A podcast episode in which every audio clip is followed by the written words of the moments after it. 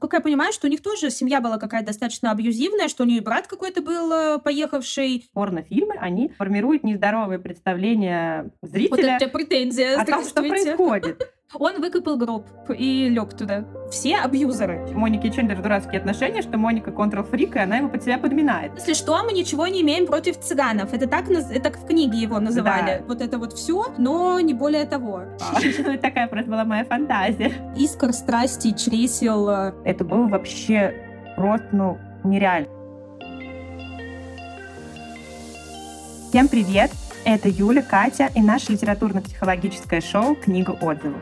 Здесь мы делимся субъективными впечатлениями о выбранных книгах, а потом стараемся взглянуть на героя с точки зрения современной психологии. И вообще наша цель — вдохновить вас и нас читать больше классных и интересных книг. Всем привет!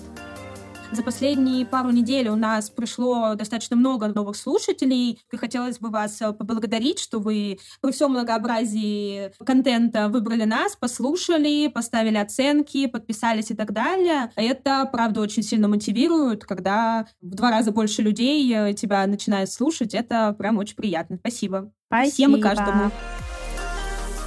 Что мы сегодня обсуждаем, Юля? А сегодня мы будем обсуждать роман Эмили Бранте «Грозовой перевал». А у меня сегодня будет много вопросов к Кате как к психологу, потому что мне кажется, что в этой книге всем героям абсолютно нужна хотя бы небольшая психотерапия, а некоторых прям надо лечить основательно. А некоторых надо изолировать от общества. В общем, история такая. Есть два дома, которые находятся недалеко друг от друга, но как-то на отшибе от всего остального мира. Один дом называется «Мыза Скворцов», там живет семья Линтонов, у них двое детей, Эдгар и Изабелла. Они очень все такие порядочные, красивые, в общем... Богатые. Богатые, приличные люди. Все у них чинно благородно. Второй дом называется «Грозовой перевал». Сразу же можно по названию догадаться, что не все там э, гладко в этом да, доме. но мы его как бы в начале книги еще такого не предвещает, что там прям будет потом очень плохо. То есть там живет семья Эрншо, у них тоже двое детей, Кэтрин и Хиндли отец их отправляется в путешествие какое-то рабочее, и вместо подарков детям привозит еще одного ребенка в семью, то есть он подбирает где-то мальчика, и он решает, что этот мальчик будет жить с ними как еще один их ребенок. И дальше Кэтрин и Хитклифф, так называют этого мальчика, они становятся друзьями, а сын хозяина Хиндли, он его терпеть не может, и, собственно, у них это взаимно, они всячески друг другу не нравятся. То есть Хиндли он изводит э, найденыша, как его везде называют, как цыганенка. Цыганенка. Старается его а, унизить. Э, Хитклифф, в свою очередь, тоже не промах, он там стучит на него его отцу. В результате отец э, своего сына от себя там буквально отстраняет и ту любовь свою отцовскую направляет на вот этого вот приемного мальчика. Собственно, вообще это заявлено как любовный роман, посвященный любви Кэтрин и Хитклифа, которые вот не могут быть вместе. Вообще этот роман, он как бы преподносится как рассказ, что это передается из уст в уста, и мы наблюдаем за этим э, повествованием так последовательно. Читаем всю эту историю семьи. Сначала поколения детей, это Хитклифф, Хиндли и Кэтрин. У них появляются постепенно там какие-то свои дети, и потом уже у этих детей появляются какие-то жизненные проблемы и психологические сложности, спойлеры, связанные с их родителями два поколения, можно сказать, или даже три поколения, и достаточно такая обширная история. С точки зрения читателя, для чего был введен вот этот момент, что мы это все наблюдаем, ну, как бы вот через э, слушателя. То есть для чего вот этот вот мистер Ловкут там, который приезжает туда, встречает уже выросших детей, и вот ему вот эта служанка Нелли, которая всю жизнь проходит рядом с этими семьями, она начинает ему все это подробно излагать. Мне кажется, просто Нелли, она здесь как и дополнительный персонаж, который каким-то чудесным образом, несмотря на то, что она служанка, но она как будто бы вась-вась со всеми абсолютно персонажами, даже с этим э, Хитклиффом, который ненавидит всех э, людей вокруг, она с ним периодически какие-то беседы ведет, с Кэтрин она там душа в душу, с ее мужем, ну то есть она как будто бы знает какие-то секретики всех этих людей,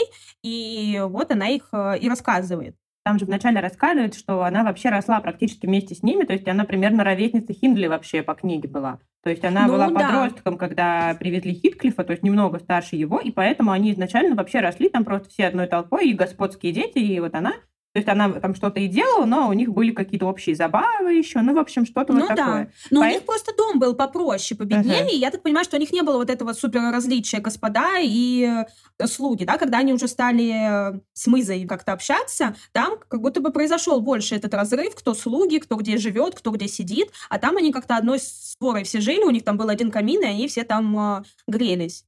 Первый вопрос, который у меня возникает, почему вообще это считается романом о любви? На мой взгляд, эта книжка не о любви, то есть отношения Кэтрин и Хитклифф это точно не про любовь в нашем классическом понимании, там какая-то непонятная даже не одержимость, а ну, у Хитклиффа какие-то болезненные проявления, мы сейчас об этом поговорим, а Кэтрин какие-то детские чувства, плюс у нее склонный к истерике характер, на мой взгляд.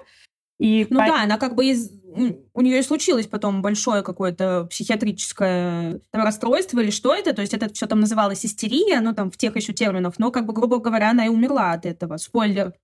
Мне кажется, она умерла еще потому, что она там простыла, какая-то горячка. У них там все время у всех горячка. Что ну конкретно вот да, имеется в но виду, у нее непонятно. как бы на голову. Непонятно, да, что Все это, что это за болезнь была, но она как бы лежала, страдала, и не страдала не физически, а страдала именно эмоционально, там не могла ничего есть, и вот это вот, ну это, мне кажется, что-то от головы какая-то история. Это либо там какая-то очень серьезная депрессия, сейчас, да, мы можем это назвать, либо ну, какой-то депрессивный период, может быть, эм, биполярного расстройства личности, Она ведь Ну, была как- еще беременна в этот момент, не стоит она еще забывать. была и беременная, да, так что, ну, то есть это сто процентов какая-то психиатрия, какая неизвестно, вот, э, но, тем не менее, это очень сильно на ее здоровье в целом повлияло, и там уже все такие, типа, после такого обычно не, как бы она там очень поменялась, изменилась, э, там осталась от нее одна тень, и она там уже доживала свой век, можно сказать.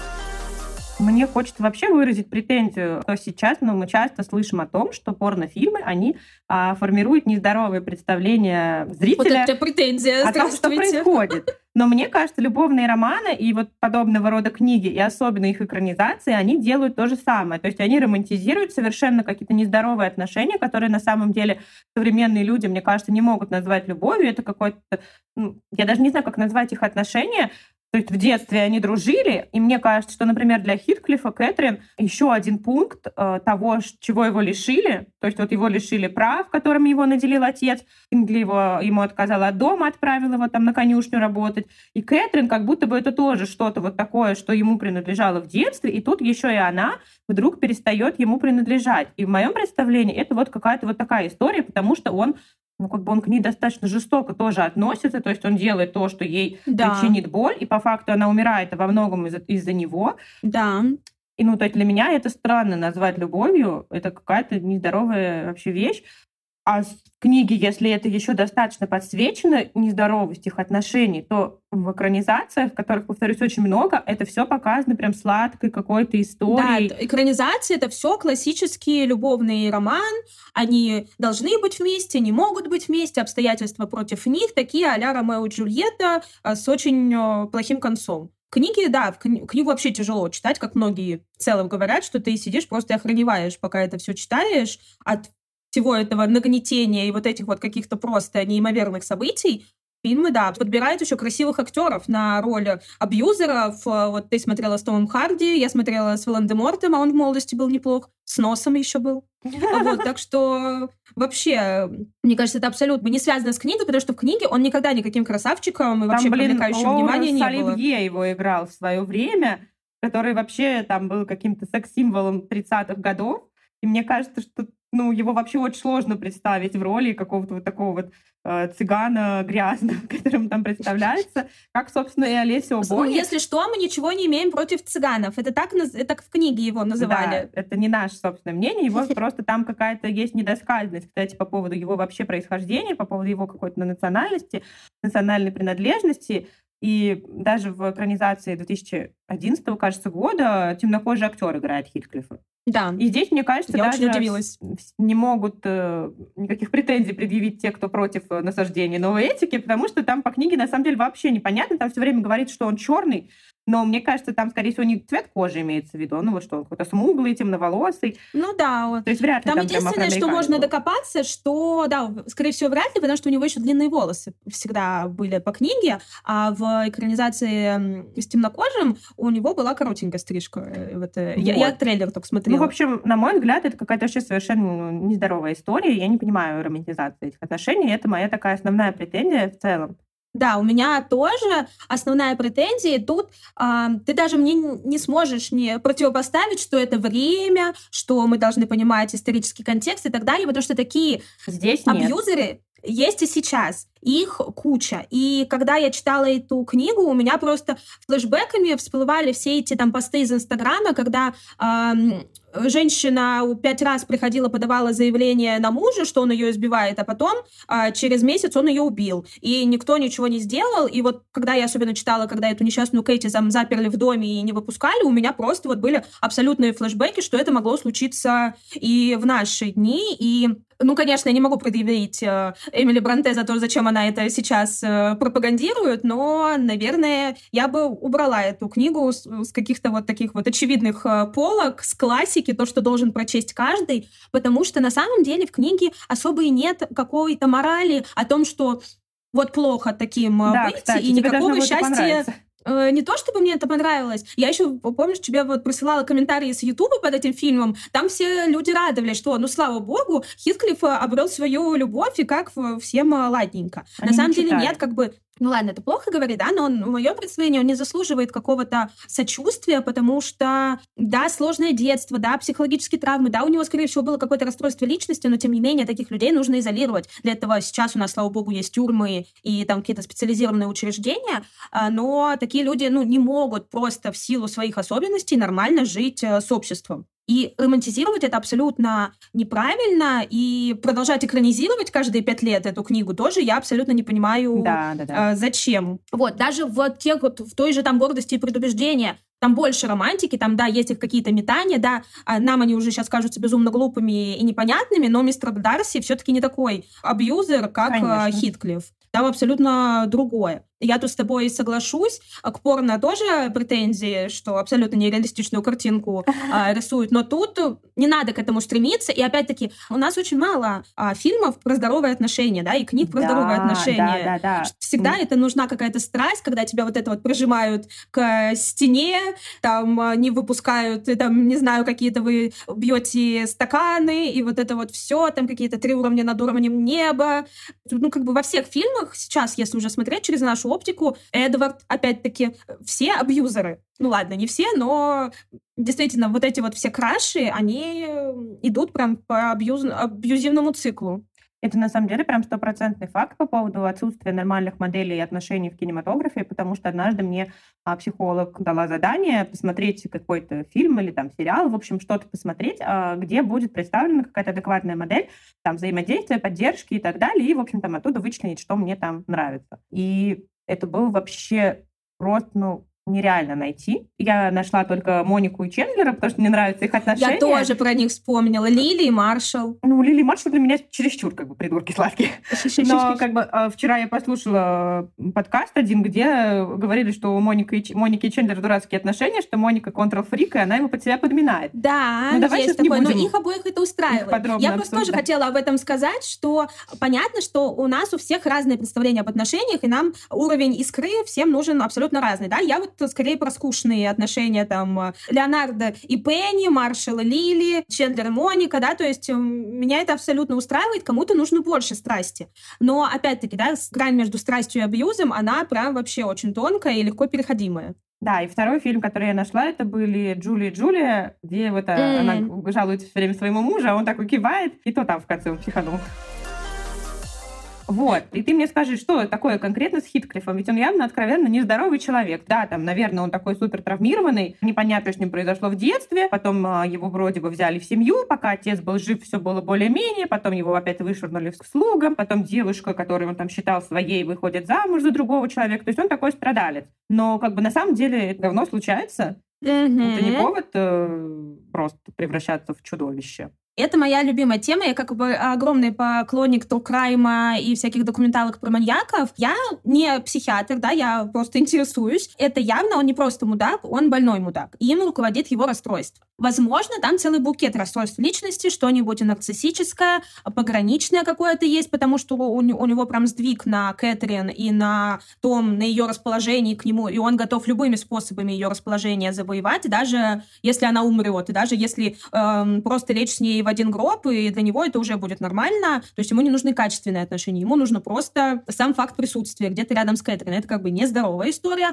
И, наверное, э, одно из самых таких э, руководящих им это все-таки диссоциальное расстройство личности. Как я читала статистику недавно, 75, что ли, людей, которые с какими-то расстройствами находятся в тюрьмах или в каких-то ограничивающих э, учреждениях, у них именно это расстройство. То есть, э, да, это супер часто связано с трудным детством. А есть очень э, классный фильм, кстати, документалка на эту тему «Безумен, но не болен», что это же тоже очень тонкая грань, когда человека отправляют в тюрьму, либо в какое-то медицинское учреждение. Нужно понять, то есть это расстройство, и это состояние аффекта, либо все-таки, да, у него есть проблемы с психикой, но он а, осознанно это все совершал. В моей картине мира, если бы это все происходило сейчас и в какой-то здоровой системе правосудия, Хитклифф должен был оказаться где-то в тюрьме, чтобы быть изолированным от общества, потому что, возможно, он не может себя контролировать. А, возможно, он бы как бы не исправился, да, не, непонятно, можно ли его было бы вылечить, но как точно его нужно было изолировать, потому что у него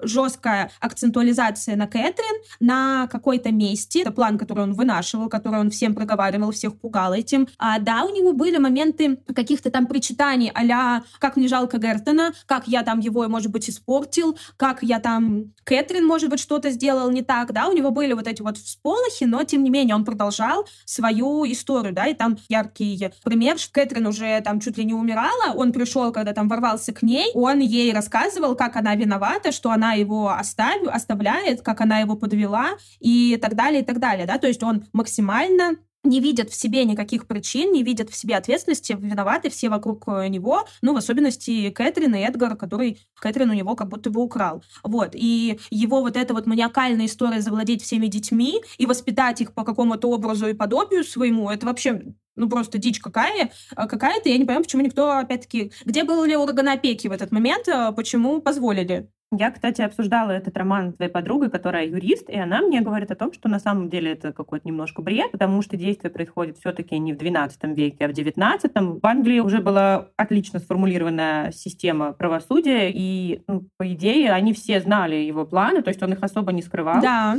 И, например, Линтон достаточно... И Эдгар, Эдгар, Эдгар же был судьей. Ну, то есть, грубо говоря, там все знали, и стоило просто обратиться в какие-то органы, и его бы закрыли. То есть почему-то они просто за этим наблюдают э, вот так, типа, ой, вот не будем пускать просто дочь туда. Принятие его безумия. И вот меня это очень смущало, но здесь у меня, наверное, просто претензии к Эмили Бранте, что ей нужно было написать вот такой безумный какой-то роман, и поэтому те какие-то адекватные вещи вот эти вот просто игнорировались ею. Она не могла об этом не знать, она была достаточно образованной девушкой для своего времени, у нее был отец там священник, у них было хорошее образование для того времени. Для... То есть она понимала, что, в принципе, его можно посадить в тюрьму. И совершенно непонятно, почему так все это происходит. А, то есть все знали, что он там бьет своего сына, что он там, ну, Хиндли там пьет и проигрывает ему. Ну, то есть все это можно было как-то сделать. Ну да, к ним же там ходили периодически какие-то учителя, они потом этих учителей переставали пускать. Ну, то есть как то бы есть никто не было максимально понятно. Это неправильно. Да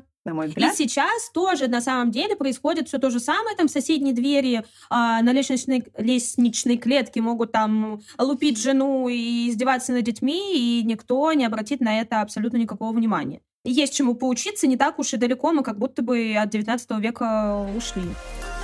Мне бы хотелось поговорить про Эдгара а, и про их отношения с Кэтрин. Я уже говорила тебе неоднократно, что, на мой взгляд, э, Эдгар Линтон — это максимально приближенный к нормальному человеку нашего времени для меня персонаж. То есть у него есть свои недостатки, где-то он жестко протупился, но тем не менее я могу как будто бы эту личность оценивать как более-менее адекватную в этом произведении, и у меня есть даже к нему, ну, какое-то, может быть, уважение. На мой взгляд, как раз его отношение, допустим, к жене Кэтрин, оно ближе к любви какой-то, несмотря на то, что она ведет себя достаточно недостойно для жены, скажем так. Он как-то это все принимает, то есть иногда он как-то проявляет какое-то там недовольство, но в целом он очень как-то ее бережет, он ради нее идет на какие-то уступки, там даже собственному эгоизму, самомнению, то есть он там соглашается там принимать первое время Хитклифа в доме, чтобы она только вот радовалась mm-hmm. этому. И как-то вот он до последнего ей все прощает, и после ее смерти он ходит каждый день на это кладбище. Для меня его отношение к ней достаточно такое трогательное, хотя у меня есть вообще вопрос, как бы, для чего она ему нужна? И его отношения с дочерью тоже описаны достаточно так э, приятно, что они разговаривали, что они вместе гуляли и так далее. И у меня такой вопрос. Во-первых, я пыталась их представить, Кэтрин и Эдгара, на приеме у семейного психолога, то есть а, такая просто была моя фантазия, вот, что бы с ними там стало. То есть мне интересно просто она сама за него вышла замуж, то есть это не было какое-то принуждение, там что то есть это был ее какой-то свободный выбор, как и его, хотя он тоже видел изначально какие-то сцены, где она там может торваться резко на служанку и там пощечину ей влупить, но тем не менее они оба женятся, и мне интересно, во-первых, как бы сложилась их жизнь, если бы Хитклифф не вернулся, потому что, на мой взгляд, Кэтрин это такой человек, на который очень сильно влияет фактор среды. То есть ощущение, что вот появляется Хитклифф, или она оказывается там в этом своем старом доме, и у нее как будто бес в нее реально вселяется, и она вот превращается в истеричку, такую сумасшедшую женщину, которая там себя не помнит. Но мы видим по многим сценам, что когда она находится в окружении Линтонов, когда она с Эдгаром, то она может где-то там психануть, но в целом как-то ведет себя как плюс-минус нормальный Лейди. человек. И мне кажется, что, возможно, если бы Хитклифф не вернулся, то у них могла бы сложиться какая-то семейная жизнь. Там где-то, может быть, ей было бы скучно, но, может быть, все было бы плюс-минус нормально. Вот мне интересно этот вопрос. А, ну, на самом деле, у меня очень неоднозначное мнение про Кэтрин. Вот в фильмах она максимально, опять-таки, какая-то нормальная. А в книге все-таки больше видно, что у нее какие-то такое очень переменчивые настроения. Возможно, там тоже что-то есть, да, или там какая-то пограничная история, или еще что-то из этой серии. Как бы это происходило, то есть непонятно, да, то есть мы же, как современные люди, помним про биопсихосоциальную модель, что на наше развитие влияют факторы биологии, генов и так далее, социума, в котором мы растем, и наши какие-то там биологические вещи, да, там, чтобы, не знаю, опухолей в мозге не было, которые там давят на какой-то участок, что может очень сильно повлиять на поведение. То есть все эти три фактора равны э, в своей значимости, абсолютно. Поэтому, видимо, что-то там по генам у них не самое идеальное, да, как мы видим и по ее брату, и по самой Кэтрин. Они такие все-таки э, мечущиеся личности оба получились. Эмоционально подвижные. Да, очень эмоционально подвижные, прямо э, максимально. Потом вот эти вот все события, которые в целом тоже для детей не самые приятные, привели какого-то непонятного ребенка и сказали, что он теперь мой любимец и будет жить с нами. То родители умерли, и вот это вот все. Смогла ли бы она стать какой-то счастливой женщиной, если бы не было Хитклиффа рядом? Я не знаю. У меня просто после прочтения книги было больше впечатление, что она сама к нему достаточно тянулась, и, может быть, надо было бы их отпустить, пусть бы они там вместе э, мчались куда-нибудь, э, не знаю, там жили в прериях э, среди вот этих вересков и так далее. Ну, может быть, кажется, ей так она было не бы... хотела оставлять мужа. То есть ей как будто бы хотелось, вот как Изабелла ей сказала, что это как собака на сене. Хотелось, mm. чтобы и муж тут у нее рядом был, и красивый дом, и она вот такая вот вся леди. То есть она же сама говорила Хитклифу, что это за общество у нас с тобой, когда даже ты ничего не знаешь, и не о чем с тобой поговорить. То есть ей приятно было вот в этом кругу вращаться вращаться. Она как бы и замуж выходила, чтобы быть вот блестящей леди. Она говорила об этом Нелли. Но просто ей хотелось тоже, как будто бы, чтобы Хитклифф где-то рядом все время там с ней терся. Фильмы, вот я опять же посмотрела фильм, там показывали и интимные какие-то сцены их взаимодействия, но в книге такого не было, я не уверена, что у них mm-hmm. была физическая близость какая-то. Мне кажется, это просто беготня по полям, по лугам. Я это так ну, себе да. представила. То есть я не И уверена. они же достаточно в молодом возрасте она вышла замуж уже, то есть, может быть, они там и не успели ничего, действительно. У меня скорее мнение, что рано или поздно ее бы переклинило. По Хитклифу, почему-нибудь другому. Как я поняла вот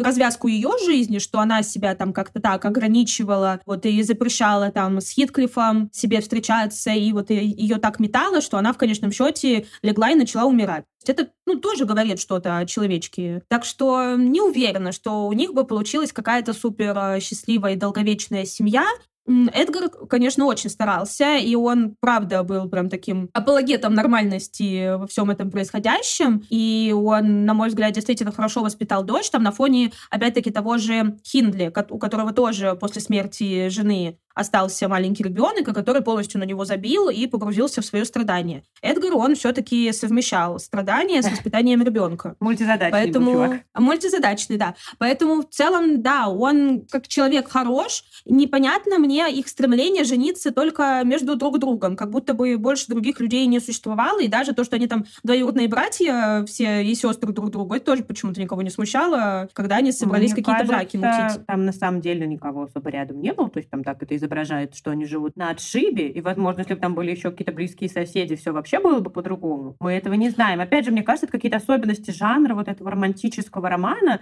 Мне тоже это как бы смущало. И, кстати, вот междуусобные браки. Они были из богатой семьи и могли себе найти невестку очень хорошую. Кстати, жители Грозового перевала не то чтобы какая-то супер почтенная была чита, и все там выстраивались в очередь, чтобы жениться на Кэтрин. Да, она была красивой, но он мог бы себе найти какую-то невесту с приданным и такую же хорошенькую. Моя основная мысль, что на одном нормальном человеке нельзя построить семью. Оба должны работать в этом направлении, стараться, и вряд ли бы один Эдгар вывез все, и только за счет него можно было построить э, крепкие какие-то отношения. Я согласна. И вот ты упомянула Гертона, и это человек, которого мне в этом романе жалко больше всех.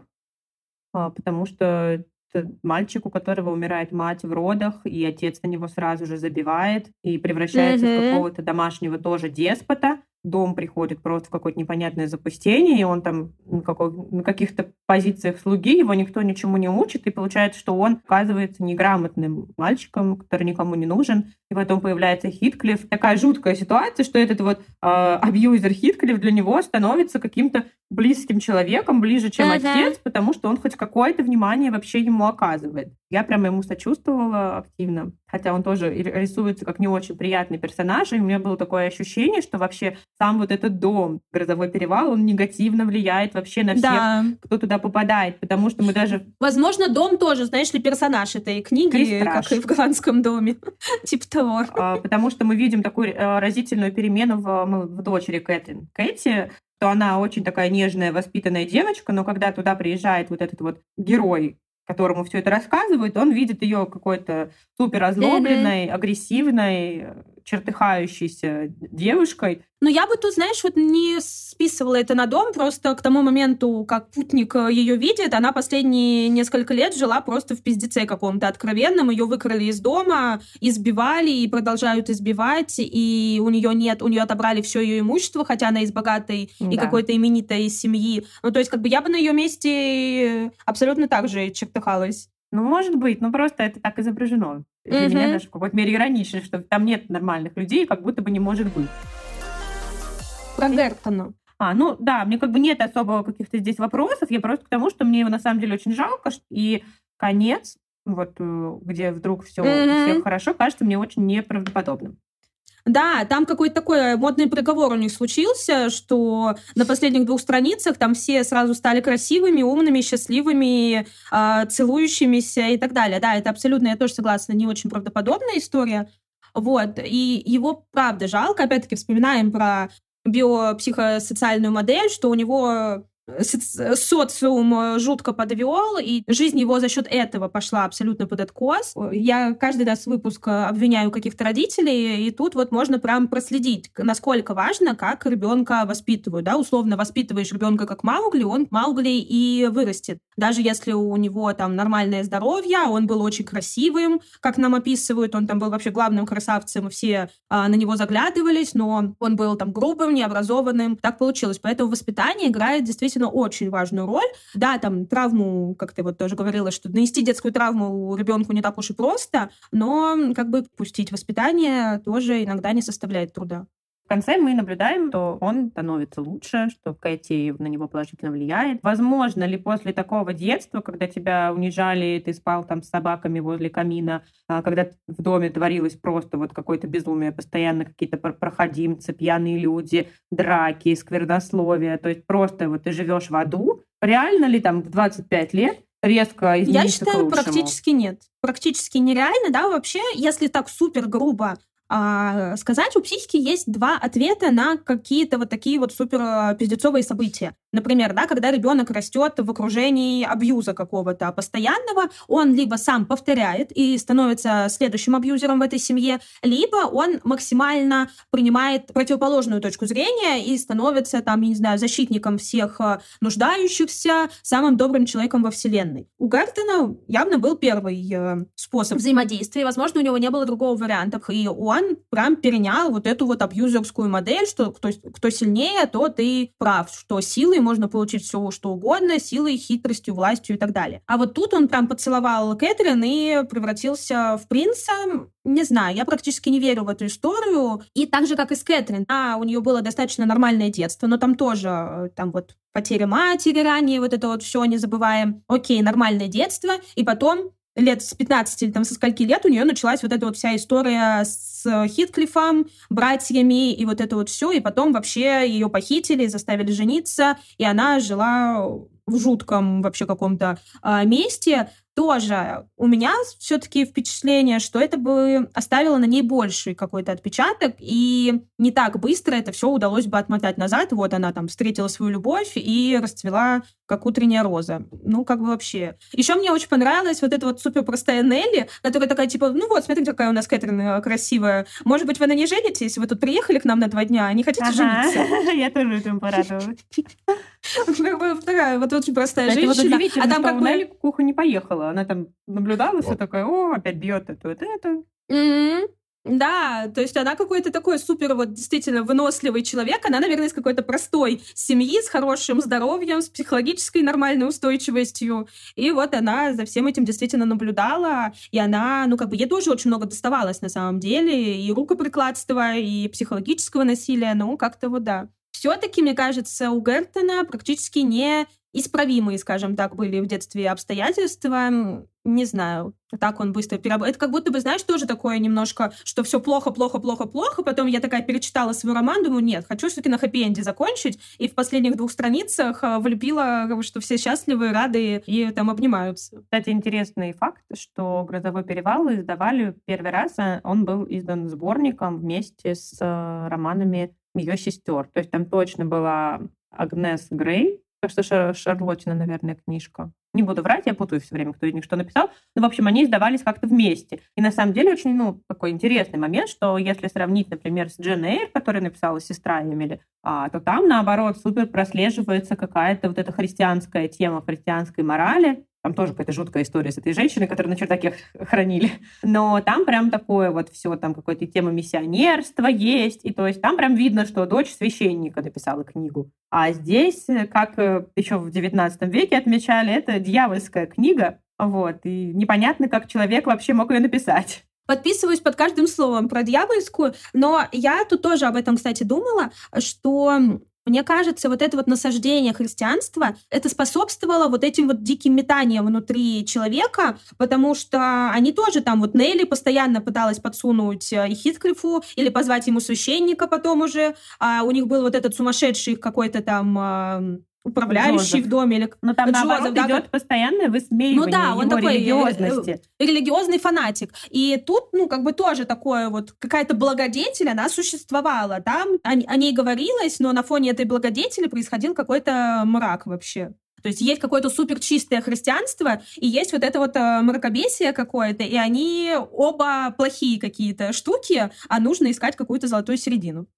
А еще хотела сказать, что в прошлом году вышел фильм «Эмили» а, с э, актрисой, которая мне очень нравится, Эммой Маккей. Это такая биография Эмили Бранте, но с художественными всякими приукрашиваниями. Мне кажется, если его посмотреть, то можно понять, что могло вдохновить писательницу на создание «Грозового перевала». Как я понимаю, что у них тоже семья была какая-то достаточно абьюзивная, что у нее и брат какой-то был э, поехавший, и отец какой-то тоже не совсем, что она, как бы, возможно, прям черпала вдохновение из своей а, собственной семьи. Ну, Отец был священником, достаточно был, я так понимаю, образованным человеком. У них вся семья типа супер талантливая. Три дочери и отец, он тоже публиковался в каких-то журналах. Брат, э, Брайан, кажется, его звали, он тоже там что-то пытался, но у него были проблемы с наркотиками. Как бы вот он, да, он был таким каким-то негативным персонажем, но все-таки не до такой степени у них там все было. То есть, Прототипом Хиндли. Ну, может быть, в какой-то мере, да. Шарлотта, она работала учительницей в школе, преподавала девочкам, и Эмили тоже. То есть Эмили, как э, говорят биографы, то есть насколько там эту информацию можно считать достоверной, что она была из них самая нелюдимая какая-то, то есть она не хотела, например, уезжать из дома лишний раз, она не хотела вместе с Шарлоттой работать в школе, то есть ее там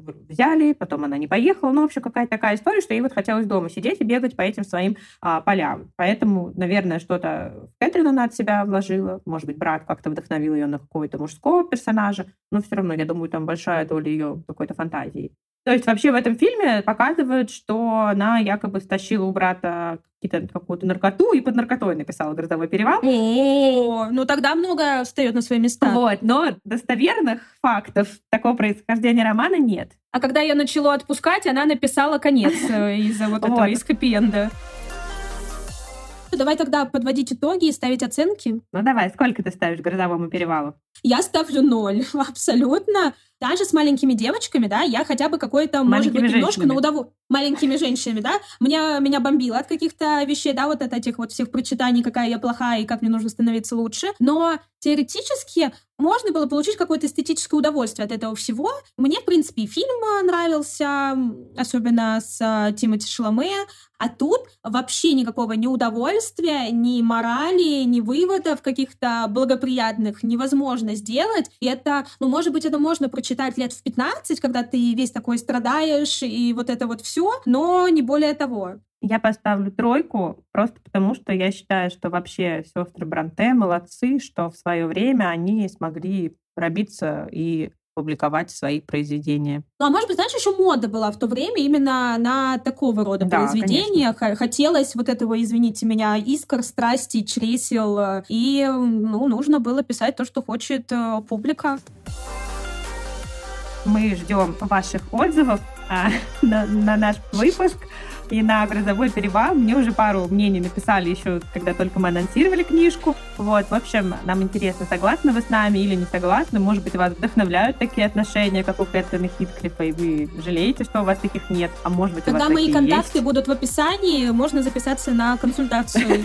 И снова мы вас просим как можно больше давать обратной связи, высказываться, даже если вам что-то не нравится, даже если вы считаете, что мы несем откровенную чушь, все равно пишите, мы будем рады любым дискуссиям. Также мы будем очень благодарны, если вы о нас расскажете своим друзьям, отметите нас где-нибудь, сделайте скриншот, как вы слушаете наш выпуск. В общем, за любое упоминание прям плюс 100-500 к карме. Обещаем в следующий раз почитать что-то более приятное. Что-нибудь полегче выберем, потому что мы немного сами устали.